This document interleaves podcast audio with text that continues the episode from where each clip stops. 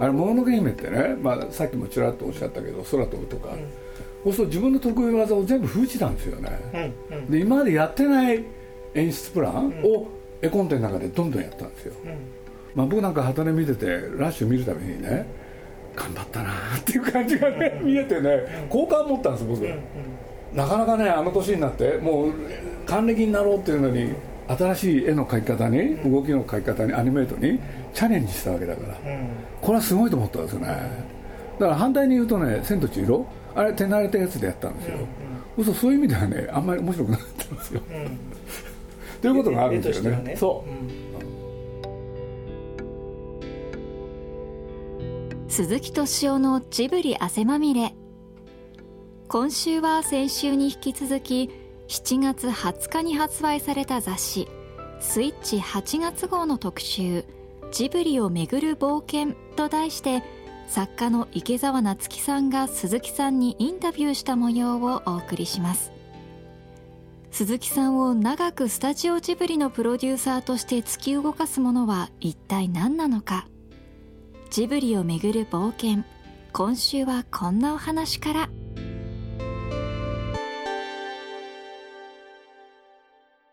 あのもののけの最後の森のところってのはあの 3G っていうかあの CG をいくつか初めて試みましたよね、うん、その部分っていうのはあの宮崎さんとはどういうセッションが行われたんですか？大してやってないんですよね、うん、あの CG は、うん、だからあんまり大体、彼がね何て言うんだろう。ししコンピューターグラフィックスってね実を言うと表現に制約があるんですよ、そうするとねそれ分かってる人がコンテ書かないと、できないんですよ。だから彼がねここをやってもらおうっていうのは大概向いてなくて。そうするとやっぱり手で書かなきゃいけないっていうことが起こるんですよ、うん。だからそういうことを言うとやっぱりねそういうのになると高橋さんですよ、うん、もうあの編成たぬき合戦ポンポコで、あのなんだっけたぬきのおばあちゃんがね、やった動動くシーンなんですけどその図書館のシーンでねもう世界のいろんな人が感心するような、これぞまさに CG のね、こういうところで使ってほしいっていう見本みたいなやつだったんですよ、これ評判になったんですね、一部で、一般の人には関係ないですけどね、変な人です。宮崎は。先ほどあの池澤さんはあの自分たちに自分にはあんまりないもんだっていうあのいわゆるいわゆる一つのセル画をね何十万枚も描いてうんぬんっていう形を池澤さんおっしゃいましたけど実はあの例えば長編小説を書く場合って取材から、まあ、今回の例えば「また会う日まで」なんかも含めてね取材をしていろいろ自分の中でノートを作って新聞小説を書いて、まあ、ある種セル画かもしれないと思ったんですよ。あの毎日毎日。それをもう一回全部再構成して一冊の本にするとやっぱり4年近くかかってらっしゃるわけじゃないですか。それとほとんど同じ作業のような思いをしながら今聞いてたんですけどねしかも誰も手伝ってくれない あのサイズのものを作るっていうのはアニメーション1本とあの同じくらいの労働量っていうか知的労働量だとは思いますね。でやり方もまあともかく最初に企画っていうかアイデアがあってこれで行こうと決めてでざっと流れのメモを作って尺数えるんですよ。だダメだこれ1年じゃ入らないから1年半もらうんちって。最初からそう言ったの。朝日に。ただあの場合はね一人の男のほとんど電気ですから、ね、最初と終わりが分かっててこの2つは変えようがない、うん、その間に起こってることが分かってるから流れはできている、それをどの密度で作っていくかの問題だけで。この考えの密度だとどうしてもそうなるであとは一枚一枚それを書いて動かしてみて。前の前の人次の日の続きとかそういうことですよね。やろうと思ったら集団でもできるんですよね。うん。考え方でしょうけど。文体統一とかそうですよね。それはやっぱりね池田さん見なきゃいけないだろうけれど。僕はびっくりしたいんだよ、うん、皆さんのことで。すまあそれはわかりますよ、うん高橋さんは一種わかる。そうですよね、分かっちゃいますよね。こうなったらこうなるだろうって、でこの辺をこう膨らましてこの辺で抑えるだろうっていうふうなこうリズムもあるし。センスも分かる、そうですよね。宮崎は分かんないですよ、うん、本当に分かんない。それに振り回される喜びってなんだな。いやあの観客にしても。そうですよ、うん、あの僕もそうだしね。最初の僕は観客の人なんで、うん、それは同時にね本当にそう思いますもん、うん、本当によくこんなこと考えるのの連続ですよね、だからキャッチコピーが難しかったです。それを全部いやいやそんな無理ですよ。ね。いやでもね本当宮崎はすごいですよねそういう意味じゃ、だってやっぱりね常識破りなんですよ、ど外れてますから、ちょっと先ほどあの原作他の方は当てるのは難しいとおっしゃおっしゃってたんです宮崎さんに。といくつかあの原作他の方があのあるものを例えば「魔女の宅急便」もそうなんですけどあのトライされてるじゃないですか、うん、その時のやり取りって具体的に教えていや僕やり取りもさることながらね、はい、あれですよ。あの最初にねもうそのなんていうんですか契約をね原作者と結ぶじゃないですか、うん、その時に僕絶対忘れないことは1個だけあるんです。簡単に言うと大幅に内容が変わるんでその説はよろしく。これ入れなきゃだって安心してできないですもん。だって変わっちゃうに決まってんだから、うん、それです、うんすみませんね。ほんの踏み台でしかない。そうです。あのね、なんで、ね、大体ね、読解力が弱いんですよ、あの人。うん、これも天才ですね。うん、僕は本当そう思う。うん、うん、どうしてね、僕はハブルなんかね。あれ原作読むとすぐ分かるんですけれどあれゲームの中の世界の話なんですよ、最後まで理解できないんです、これはすごい人だなと思ったんですねだからさっきのなんだっけ今の魔女の宅急便だってねまあいろいろあって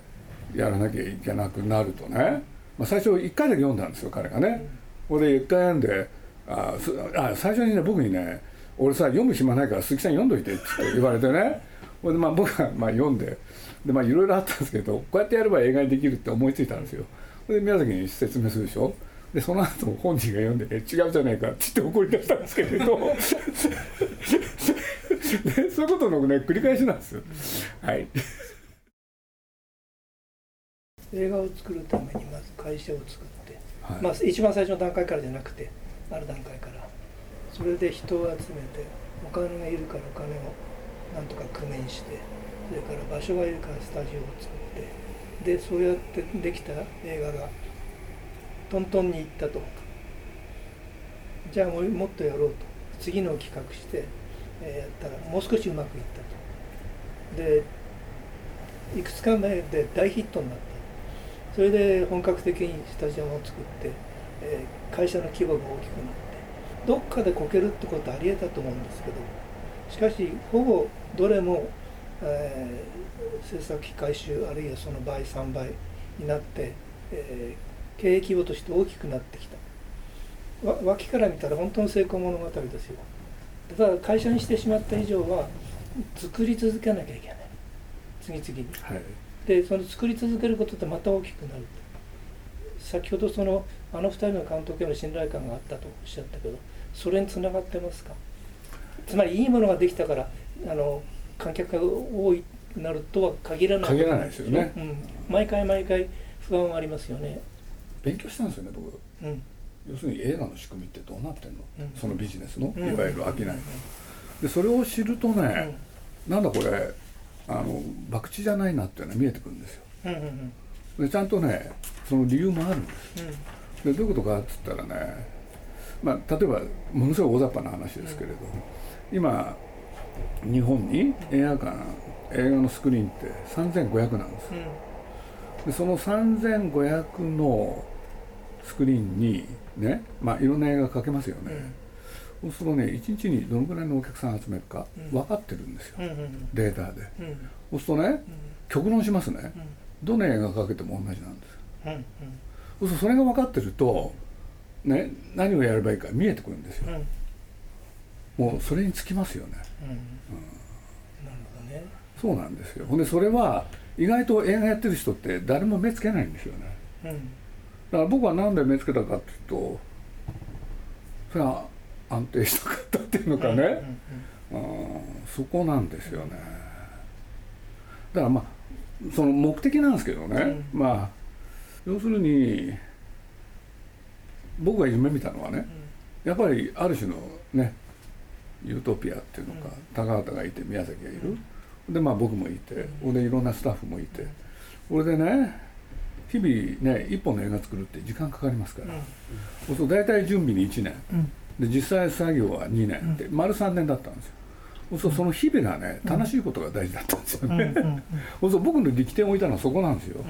うん、そうするといろんなとこからお金集めるとかいろいろあったけれど結局はあれもねこれも要するにそういうことで言えば合理性なんですよ。いろんなとこからお金集めればその人たちに対してあるなんていうんですか義理がね、生まれますよね、それによって頑張るじゃないですか自分が、それが原因だったんですよね、だからそれはそういうことをやっていくと、そんなにね賭けではない冒険ではない、あるねあの堅実なやり方っていうのがやっぱりあったんですよね。でそれを、まあ、見つけてそれを繰り返してきたんですよね、だから例えば企画でもね、まあ、僕は常々、まあ、いろんな若い人たちに言ってきたのはジブリで作るとしたらお金かかるから、ね、テーマもそういうやつをって、要するに、ね、とかく今の世の中ってその映画でもそうなんで本もそうでしょうけど映画もそうで、あのターゲットを絞るんですよね、うん、それは違うんじゃないって、要するにあのみんなに見てもらう、そういうテーマのものをやるしかない、で何しろ高畑も宮崎もそういうのをやらせたら得意だったし、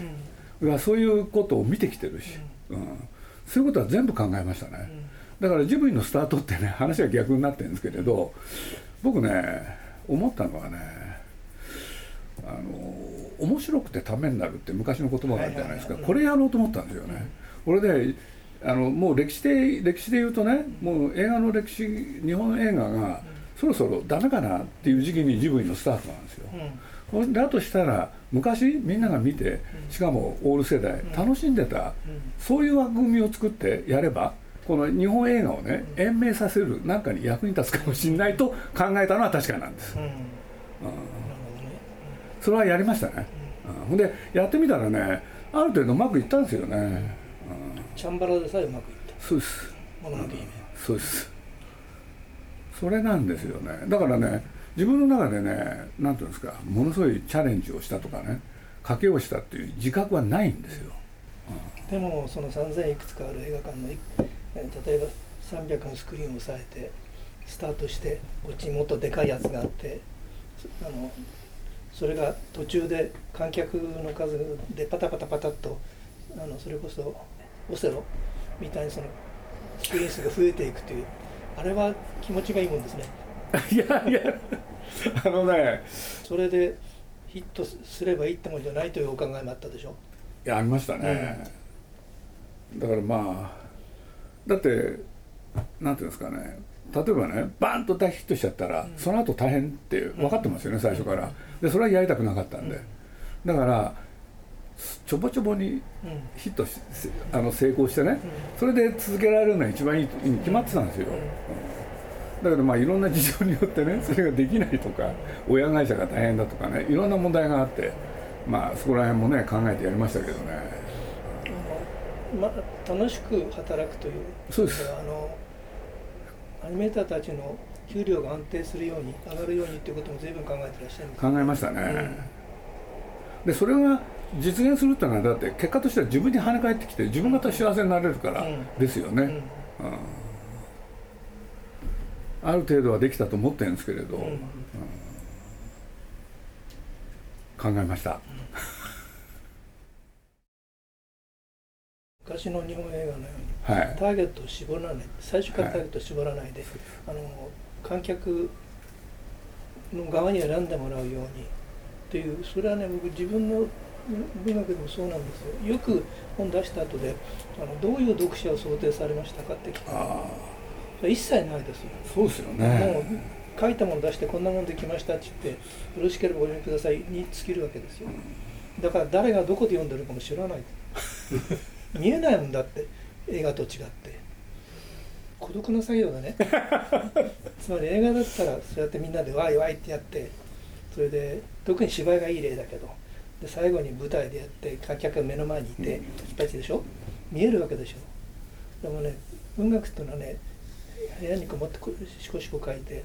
で読む方も自分の部屋にこもって読むわけですよ。この間ないのね。なるほど、うん、そういう意味ではあの映像芸術はなかなか妬ましいもんですよ。ね それをやんなきゃいけないっていうね、うん、辛さもあるんですよね。まあそうでしょうそうでしょういやだからねまあ先般あのあるところからねなんか本を一冊紹介してくれって言われて、うん、今日いらっしゃるっていうことがすごい関係あったんですけどタマリンダの木を。僕あれはね、うん、あれちゃんとやれば絶対大ヒット間違いないんですよね、うん、なんでみんなやらないんだろうと思って、不思議なんですよね。本当にそうなんですよ。僕自信ありますよ。いつか鎌倉で僕が言った時の話なんだけど、はい、あの作家の方が映画的になってるんです。ああ、あのシーンを作りながら映画として自分の頭の中であの映写してるんですよ。だからここから彼が入ってきてここに彼女がいて、うん、っていう感じを実は中でやっちゃってるんでね。だからそれはあのあれだったらやりやすいかもしれない。ちょっと大きなものを書こうと思って、うん、えー、考えている時に湯川さんが「下田さんその前に一つカチッとした恋愛小説書くといいですよ」なるほど。じゃあ早速体験取材とか力をしてそれで要するに簡単ですよ。男女出会いでしょ、うん、大密があるでしょ。でそれから要するに冒険小説だから恋愛小説だの、うん、いろいろ邪魔が入ってそれをそれを超えて超えて超えて最後に一緒になると。でその邪魔が昔はね結核とか親が娘とか 徴兵とか、はい、いろいろあったんで「君の名は」になったわけだね、はい、戦争とか、はい、今ないんですよ、世間は邪魔する代わり消しかけるんだから恋愛になる前に常時になっちゃう、そこのところで何が邪魔になるかなと考えて、えー、2人の仕事とその場の距離。大体リズムでそう考えた。それでその遠い方はたまたま僕のいとこがその時タイにいたからあの国連の仕事で。ででタイに行くそれで大きなテーマはあのカンボジア戦争となる。そうですね、うん、そのぐらい作ってタイに行ってあのキャンプ行ったんですよね、うん、でそのぐらい準備するとで私は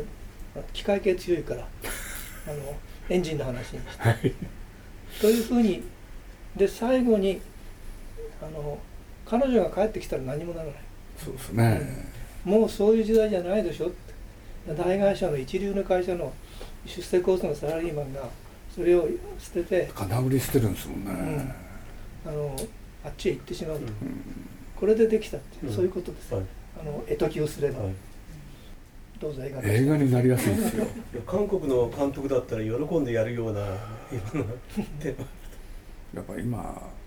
ねそういう意味ではまあ僕もよよくわかんないですけどねアニメーション以外のことよくわかんないんで。もったいないですよあれ。本当に。まあ、そう言ってるうちに時代が流れて変わってっちゃう。でもかあれはね古びてないですよ、うん、うん、そう本当にそう思います、うん。池澤さんがアニメの語源にもジブリパーク行くで触れてましたもんね、うん、ベーコンっていうの、うん、それ重なりますね、はい、命を吹き込む、はいものに魂が吹き込まれて動き出すんですよね。そうですよね。まあ宮崎はそれがうまいんですよね、天性。誰もできないあれは。だから絵に対してはすごいですもん。僕がいたずら書きで描いたやつだって真剣に見に来ますからね。これで何でもライバル心持つし、うん、すごい人ですよねあの人は。そんなにね対抗しようとしてないね 面白い人です。おかげで人生が豊かになりました。そうでしょう。はい。あんなのいないもんね。あんなのって言ってること言ってるけれど。先ほど受け身の人生だとおっしゃってましたけどそういう鈴木さんにみんな宮崎さんも高さんも夢を語ってますよね。あそうですかね、うん、だからスタジオ作る時の話はものすごく好きですね俺。宮崎さんの、その小金井に行ってその初恋の人に そうそうそうあれは僕騙されたんですもんね。だってねだって本当はねあのくだらないこと言い出すんですよ宮崎って。面白いんですけれど。スタジオを作ろうよ鈴木さんって言ってそこまでいいですよね。そしたらね東京の地図出して「鈴木さん恵比寿じゃん」って。で俺は所沢だからって言ってちょうど真ん中っていうとここかなっつってね違うと思ったんですよ。これでね2人で見に行こうって言うんですよこれでねあれ真ん中じゃないじゃんって思いつつねしょうがないから。俺でねあの車で行ってこれでとにかく歩くんですよ。あれ？と思ってそばにいて分かったんですよ、うん、この人あのなんか目的があって歩いてるなと思って、うん、そしたら案の定、うん、要するにある家の前に立ってここの娘に振られた。んです ほんでそれいまだに恨んでる？あれすごかったですよね。恨んでたんですか？ほいで挙句の果ては挙句の果てはですよ。こういう言い方したんですよ「杉さんさ」っていうか「ななんすか?」って言ったらこっからねあの俺振られた後ね武蔵境の駅まで歩いたんだよ、今から2人で歩く なんでそんなことしなきゃいけないんだか昇進の散歩。そうです。あの2人のあのあの同行2人がなんかジブリパークのあのなんか森の原点のような気がしますけど。あそうですかね。まあね。でもまあそうですね。確かに。でもさっきの一番最初におっしゃったあの公演っていうのは確かに面白いですよね、うん、僕あれね実は五郎君にね僕一個だけ言ったのはね参考にすべきは ICU じゃないかなって、うんうん、簡単に言うとね森の中にポツンポツンと校舎がある、うん、それをねここに当てはめてやるっていうのはどう、うん、そしたらあいつは乗ったんですよね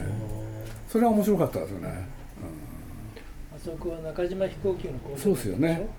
敷地広いんですよそうですあの前のまっすぐの道あれ滑走路だったんですよねあそうなんですか、あれ、うん、あのあの一番最初の出会いで例えば高橋さんに電話をされて有明治の時ですね。あの取材をさせてくださいって言った時に、まあ、1時間ぐらい高橋さんい。ろんなこと話して、はい、それと宮崎さんに代わって宮崎さんは16ページくれれば、はい、やるっていうふうな話した時に、はい、あそれはねもうホルスのねあのアンコールアニメっつって名作シリーズの第一なんですよねで高畑宮崎っていうのがいてねこういうのを作っていまだそれは語り継がれてるって。そこへ2人がねコメントを出すってやつです、ベースにあったのはベトナム戦争ですよね、それをねベースに引いといて子供向けの映画を作る、これはむちゃくちゃだなと思ったですね。というのはそれも全くユーモアなく書いたから、ああね作ったから、当時あの何でしたっけ？小木正弘っていう人は絶賛したんですよね、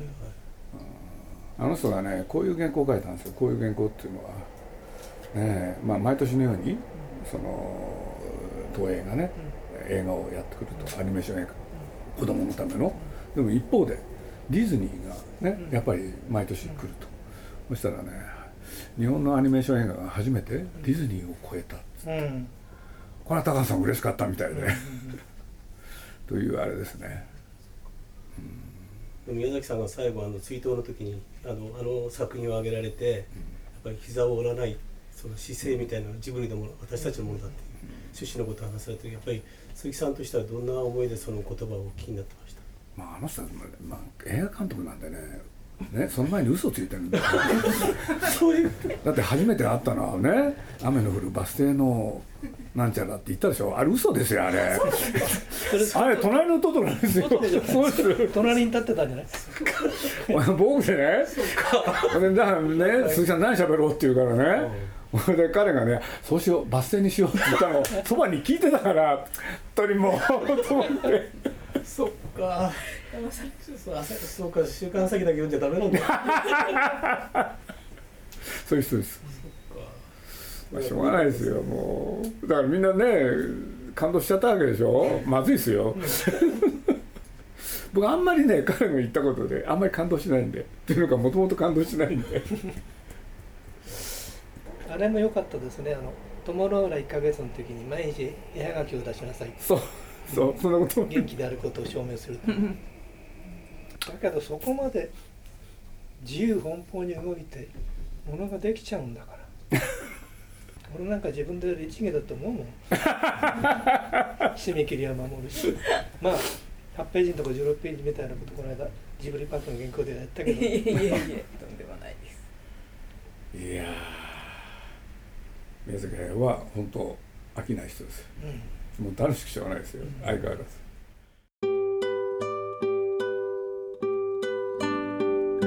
2週にわたってお送りしてきました池澤夏樹さんと鈴木さんの対談の模様はいかがだったでしょうか。この対談の模様は雑誌「スイッチ」8月号に掲載されています。来週もお楽しみに。鈴木敏夫のジブリ汗まみれ。この番組はウォルト・ディズニー・ジャパンローソン日清製粉グループ au の提供でお送りしました。